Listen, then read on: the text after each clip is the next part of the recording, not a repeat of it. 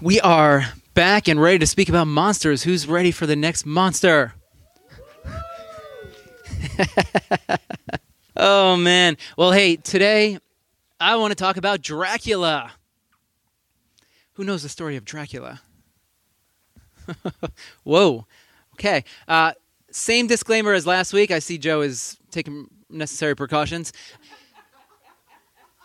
Dracula was written in 1897 as far as spoilers go, fair game. You've had a century. Yeah. All right. Uh, so I don't think there'll be as many spoilers in this one today, but still, 1897. So we're going on about a 120 year old story. And obviously, there's many different variations of Dracula. There have been many movies made, many different books that have been written about Dracula. I want to go back to the original by Bram Stoker himself. That's what we'll talk about. Now, uh, if you need an overview, here's the basic plot of Dracula. Uh, it's a story about a vampire named Count Dracula who decides he wants to change his residence. So he moves from his castle in Transylvania and relocates himself and his dirt and coffins to England.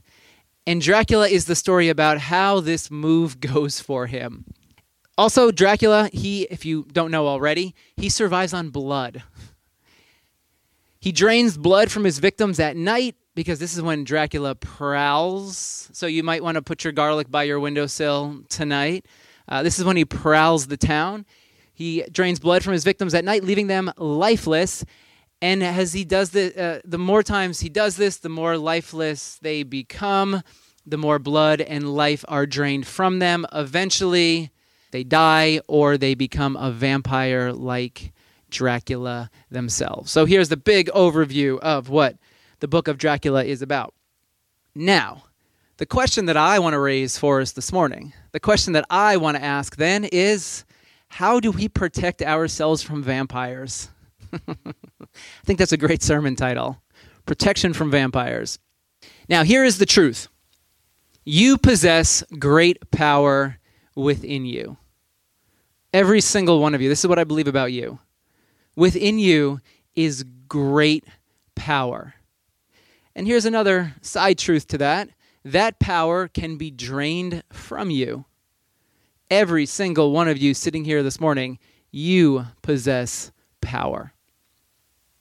Adrian's excited. The rest of you, all right, we'll get there.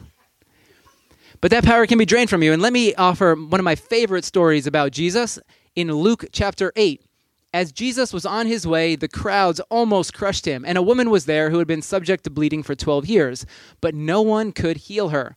She came up behind him and touched the edge of his cloak, and immediately her bleeding stopped. And Jesus asks, Who touched me? Who touched my cloak? To which the disciples, Peter says, uh, Master, the people, they're, they're crowding and pressing against you. Like, what do you mean someone touched your cloak? Everyone, like we're, we're in a concert here, we're in a mosh pit, everyone is all up against each other. What do you, what do you mean? Like, of course, everyone is touching you. We're all just jammed in here together. And Jesus says, no, no, no, no. Someone touched me because I know that power has gone out from me. Jesus lived with this great awareness of the power that he possessed within him. His awareness was so great that when this woman who was sick came up and touched him, he immediately felt healing power leave his body. Now, you read a story like this, you hear about the truth about you having great power, and you read about Jesus' power being drained, and maybe you think this well, that's Jesus. That's not me. Because we read these stories about Jesus, and we like these stories. Yeah, this is who we put our trust in. This is someone that we can put our faith in. But me being like Jesus, there's no way I could live like that. There's no way that I could be like, Jesus is the Son of God. I could never, he, he holds immense power. My power is maybe a fraction of what it is that Jesus possesses. But let's go back all the way to the beginning of the Bible. Let's go back to Genesis chapter 1 because every story has to begin in the beginning. God said, when God is doing his act of creation, right in the beginning, God said, Let us make mankind in our image. This is after mountains, sun, uh, lakes, the moon, stars, all this has been created, vegetation, everything. And then God says, let's make mankind. There's been animals that have been created already in our likeness. So what? So that they may rule over the fish in the sea and the birds in the sky, over the livestock and all the wild animals, and over all the creatures that move along the ground. And so God created mankind in his own image. In the image of God, he created them. Male and female, he created them. And then God blessed them. We talked about this last week. Original blessing. Your life, you're, you're, you're blessed. God blessed them. This is who you are. This original blessing that has been gifted over you by God. And God says this I think to the first humans, but this is also what God is saying to us today in our lives. It's a story that took place a long, long time ago, but it's a story that's also taking place today. You are blessed. Now be fruitful and increase in number, fill the earth and subdue it, rule over the fish in the sea, the birds in the sky, and over every living creature that moves on the ground. You possess great power. And this power that you have been given, the power we could say that you have been blessed with from birth, it's in order to rule, it's in order to love. It's a power that you hold within you to heal. As we saw in the story of Jesus healing, you also have power to heal.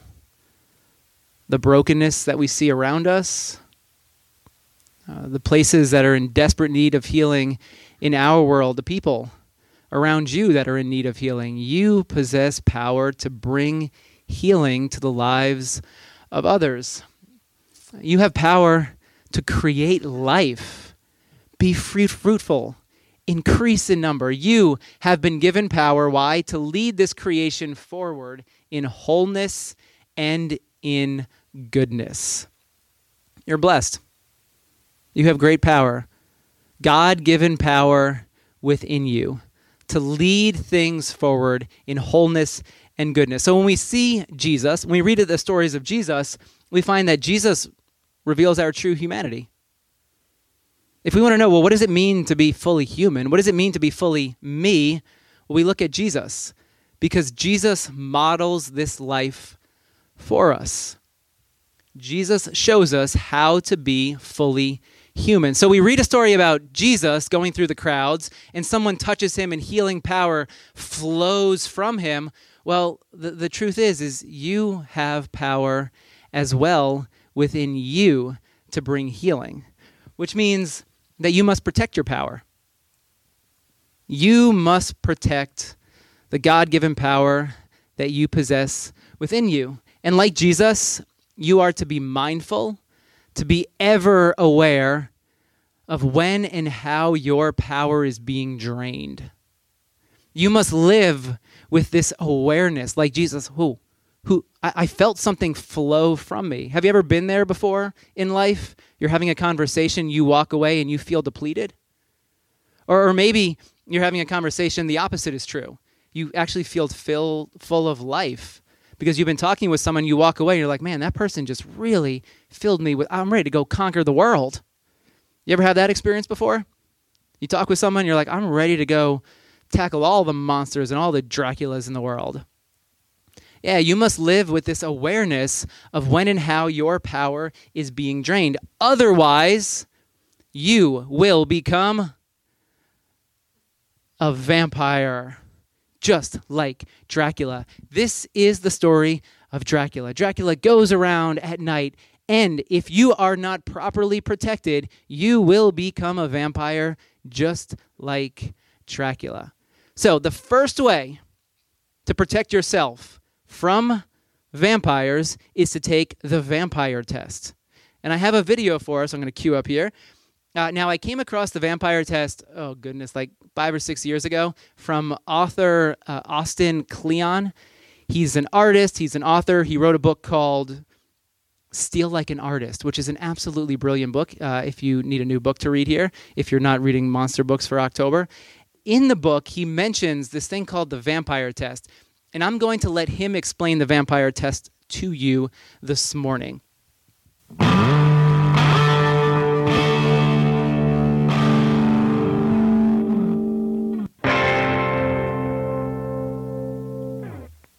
The painter Pablo Picasso had a way of sucking all the energy out of the people he met.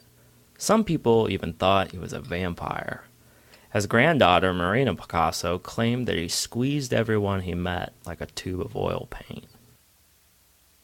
Here's how it usually went down you'd go do something fun with Picasso, like spend a day at the beach, and at the end of it, you were a nervous, exhausted wreck.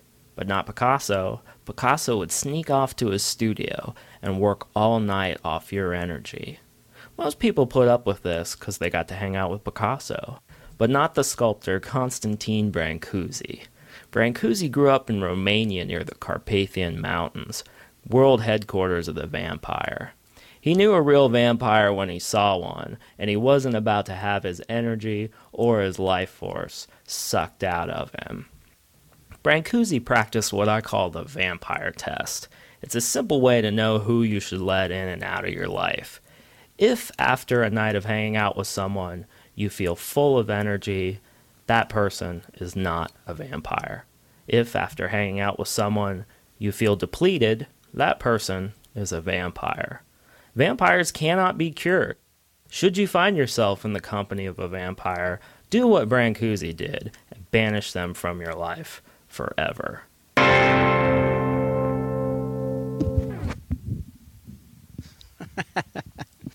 Number one way to protect yourself from vampires stay away from those who drain your energy. Two questions then for us. First question Who are the vampires in your life? Think about that test. Who are the people that drain energy from you? Who are the people that deplete you? Who are the people that you walk away and, oh, oh, I'm ready for a nap. I need another coffee. I already had my mid afternoon coffee. I need a third. Uh, who do you need to limit your time around? I'm sure people come to mind right now. Who do you need to limit your time around? Now, this isn't true just about people, this can be true about different activities that we engage in as well. Vampires can take many different forms. The wisdom here is to pay attention to your whole life, your entire life, your entire existence. What are the things that deplete you, and what are the things that fill you? And here's a little uh, image from Austin Kleon where he has this little chart. And here's another exercise for you. You can divide it, the piece of paper into two sections. On the one side, what are the activities that excite you? Reading, researching, tinkering, blogging, etc. And then what is it that drains you? Email, logistics, administration, small talk. So go and just this week create a list two sides what fills you, what excites you, and then do more of those things. And then what is it that drains you? Do less of those things. And I get it. You can't just totally cut that list out of your life completely, but maybe there's certain things that you can minimize. Maybe there are some things that you can do a little bit less of, and then you can squeeze more of the things that fill you into your life. First way, first protection from a vampire is take the vampire test, stay away from vampires, and be around people who are not vampires. Now, this is all great advice, but this raises a question for us. And the question is what do we do about the energy drains that are out of our control? Because you can probably control your time around some people, but what about all the other energy drains that exist in your life. Now, we had this week was an absolute bonkers of a week for us. I don't know any other way of describing it. Uh, more sickness, another ambulance ride to the ER uh, with our daughter. Uh, many of you who have known me for a while, the past three years have been totally uh, like our life has been thrown upside down started with our house blowing up and being out of the house for nine months and finding all sorts of different things that were going on with the house. And then it's just been one sickness after the next. And honestly, those have been tremendous energy drains. Sometimes I sit there and I'm like, what has my life become? like, we'll sit there at the table, like, what is our life? like, what is this thing that we're experiencing? Because sometimes it doesn't feel like life. And there's certain things that y- you can get away from, but then there are the other things that you, you just you, you can't escape from them. They're there. There's nothing you can do about them. They drain energy from you, and it's not like you can just avoid them and move to some island and get a boat and give island tours, which sounds appealing at the time, but it doesn't work that way. Maybe in the movies, uh, but it doesn't work that way. So here's what I have discovered. And I want to give you four more ways to protect yourself from vampires, things that I have been discovering in my life over the past four or three years. Here's I'll preface it with this. There's a question that will drain more energy out of you than is already being drained from you. And here's the question that you should never ask Why? This question will drain whatever energy is left in your tank, it will just remove the rest of it. If you're at a quarter of a tank and you start asking, Why is this happening to me? Well, all of a sudden the light's going to go on and then you're going to be stuck on the side of the road. Asking the question why is the number one way to continue draining your energy. So, for us over the past three years, I've asked why. We've asked why. Unfortunately, it doesn't get me anywhere, but we have wondered well, is there a spiritual reason? Is there something spiritual that's going on here? Something unseen that we can feel, well, you can't really see it. Uh, we've asked, well, could any of this have been avoided? Could we have made a different decision? And if we had made a decision five years ago differently, well, then all these other things that have happened, well, maybe we wouldn't be in the position where we are today. You keep asking why, and it's like this downward spiral because the truth is, you're never going to come up with an answer. Uh, here's my favorite quote from Dracula. I read this quote, I starred the page flapped it. I was like, oh, this has to find its way into the sermon. They, at this point in the story, Van Helsing, the great vampire slayer, he's trying to explain to one of his uh, his protege about vampires. And this guy is not quite buying everything that's happening. So here's the conversation that he has with him. You are a clever man, friend John. You reason well. Your wit is bold, but you are too prejudiced. You do not let your eyes see nor your ears hear, and that which is outside your daily life is not of account to you. Do you not think that there are things which you cannot understand? And yet, which are? That some people see things that others cannot. Ah, it is the fault of our science that wants to explain it all. We're human. We want an explanation for everything. We want to know why. Why did this happen? Why am I going through this? Why does it feel like one blow after the next? Yeah, there's just some things that you will never come to an understanding of. And asking why will just keep leaving you fatigued and lifeless. So here's how Genesis explains this question of why. Genesis chapter 1, again, everything starts in the beginning. God said, Let the water under the sky be gathered to one place, let dry ground appear. And it was so. God called the dry ground land, and the gathered waters he called seas. And God saw that it was good. In the Hebrew worldview, the sea was a place of untamed chaos. The sea was the place where the monsters resided, the Draculas of the world, the Leviathan. The sea was the place where you did not want to go because the waters were a place of fear. This is why the story of Jonah is such a mind blowing story because Jonah a good Jewish man, he runs to the sea, the place that you are not supposed to run to because that's where the monsters lie. So, right in the beginning of the Bible, the Bible acknowledges yeah, you know what? In this world, there's darkness. In this world, there's death. Uh, there, there's despair. There are these forces that exist in opposition to the goodness and the wholeness that God desires for your life and for all creation. And rather than just wiping it out completely for some unknown reason, in the beginning of Genesis, we're told, yeah, the sea is there, but it's contained.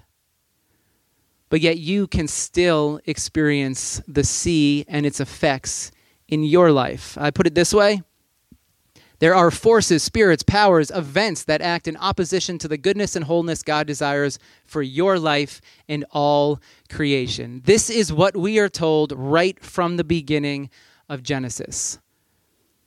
And notice, Genesis does not try to explain this. It says this is simply how it is. Trying to explain it, trying to rationalize it, trying to understand why this is will just drain your energy and leave you sitting at night on the couch, unable to get up and do your work in the world. To unleash your power, your God given power that you have been blessed with to heal and to bring love and to create and to lead things into goodness and wholeness. Here are four ways to protect yourselves from the things that are out of your control the things that lead you into despair, the things that steal your energy. And these are what I have discovered, and these are also what Van Helsing and his vampire slaying crew have discovered in Dracula. So here is the first way to protect yourself you band together with your vampire slayers. And we have been talking about this over the past couple of weeks, so I don't want to get into this too much because we've been talking about community and having others in your life. Here are the vampire slayers in Dracula. Who's your band of vampire slayers?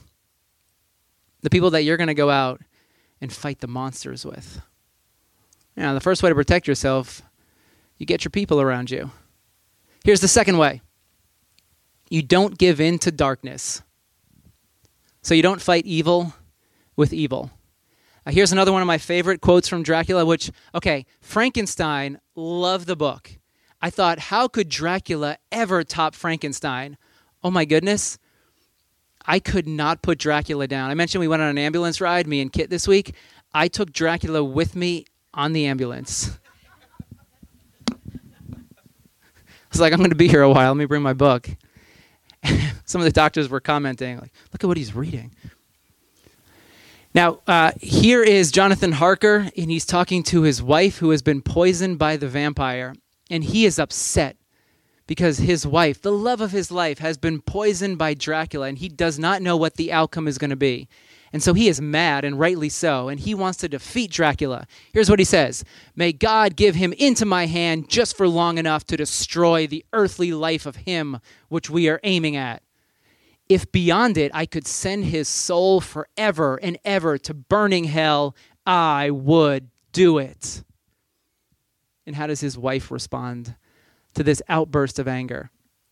Oh, hush. Hush in the name of the good God. Don't say such things, Jonathan, my husband, or you will crush me with fear and horror. Just think, my dear, I have been thinking this all long, long day of it, that perhaps someday I too may need such pity and that some other like you and with equal cause for anger may deny it to me. He has every right to be angry.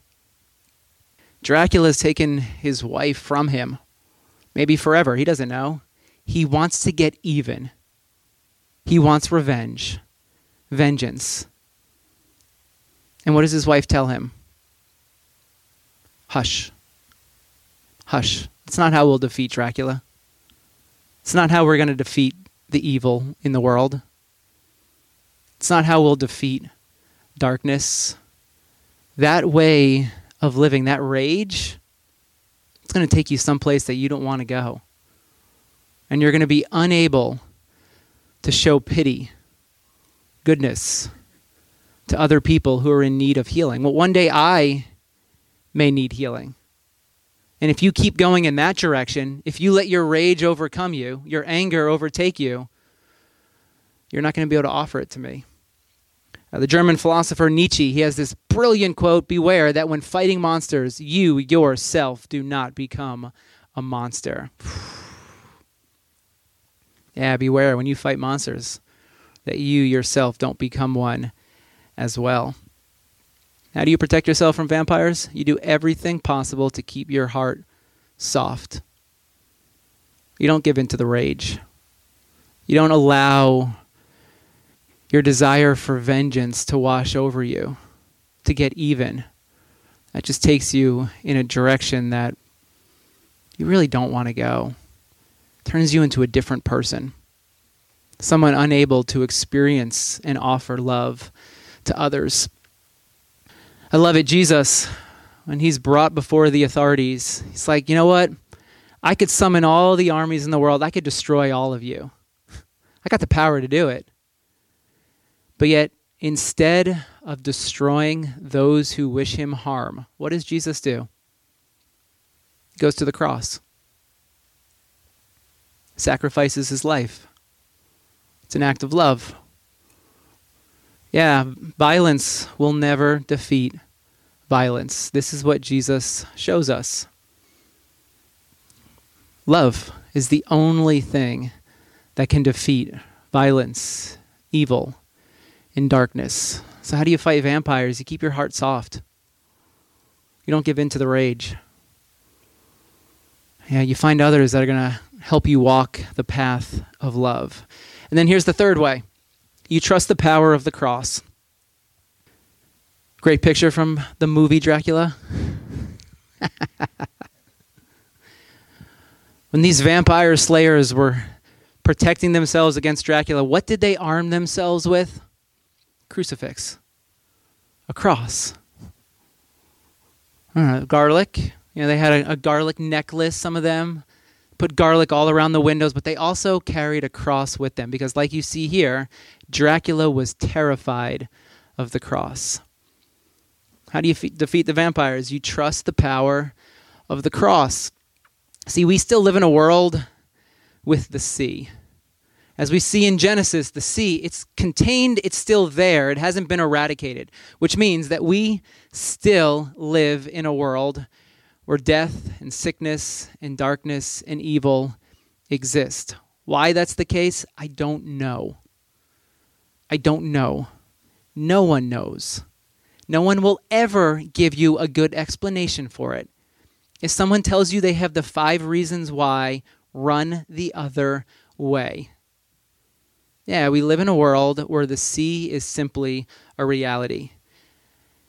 And yet, after the cross, after the death and resurrection of Jesus, there were some followers of Jesus who started putting into words what they had experienced through Jesus what they had come to believe after experiencing the death and the resurrection of Jesus.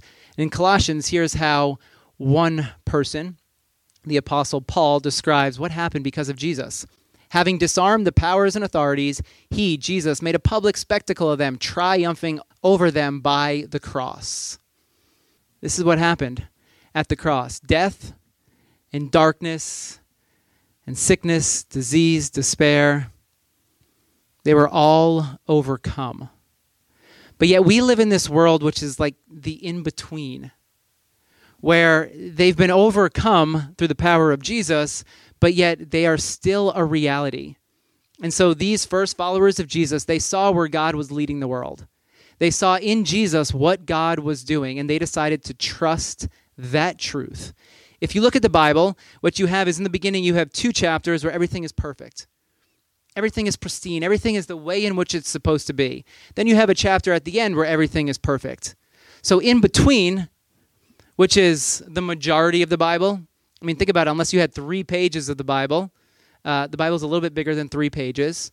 So, the whole in between is how do we live in a world where sin, death, despair, and evil are a reality? We've had this beginning where everything is whole, and we see where God is taking this and yet, all these authors, these followers of Jesus, people who place their faith in God, they're trying to make sense of well, how do we live in a world where evil still exists? How do we live in a world where there is a good God who's over all things, who created all things, but yet there is still the reality of evil here? And so, for the first followers of Jesus, they decided that they would, no matter what they saw, no matter what they experienced, and they had undergone some pretty severe persecution, they were still willing to trust that in the end, the cross would overcome. That what had happened through Jesus was true, and that God was leading us in that direction. Which leads to our fourth point. The fourth way to defeat vampires is you keep hope alive. You keep hope alive in your heart.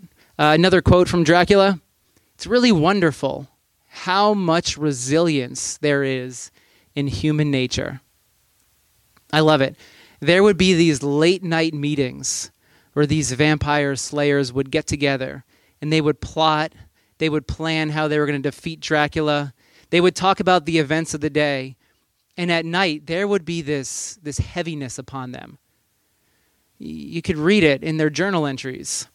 That's how dracula is all put together. It's a whole string of journal entries. And you could just hear the heaviness in them the despair. And they would go to bed at night but then in the morning they would awake.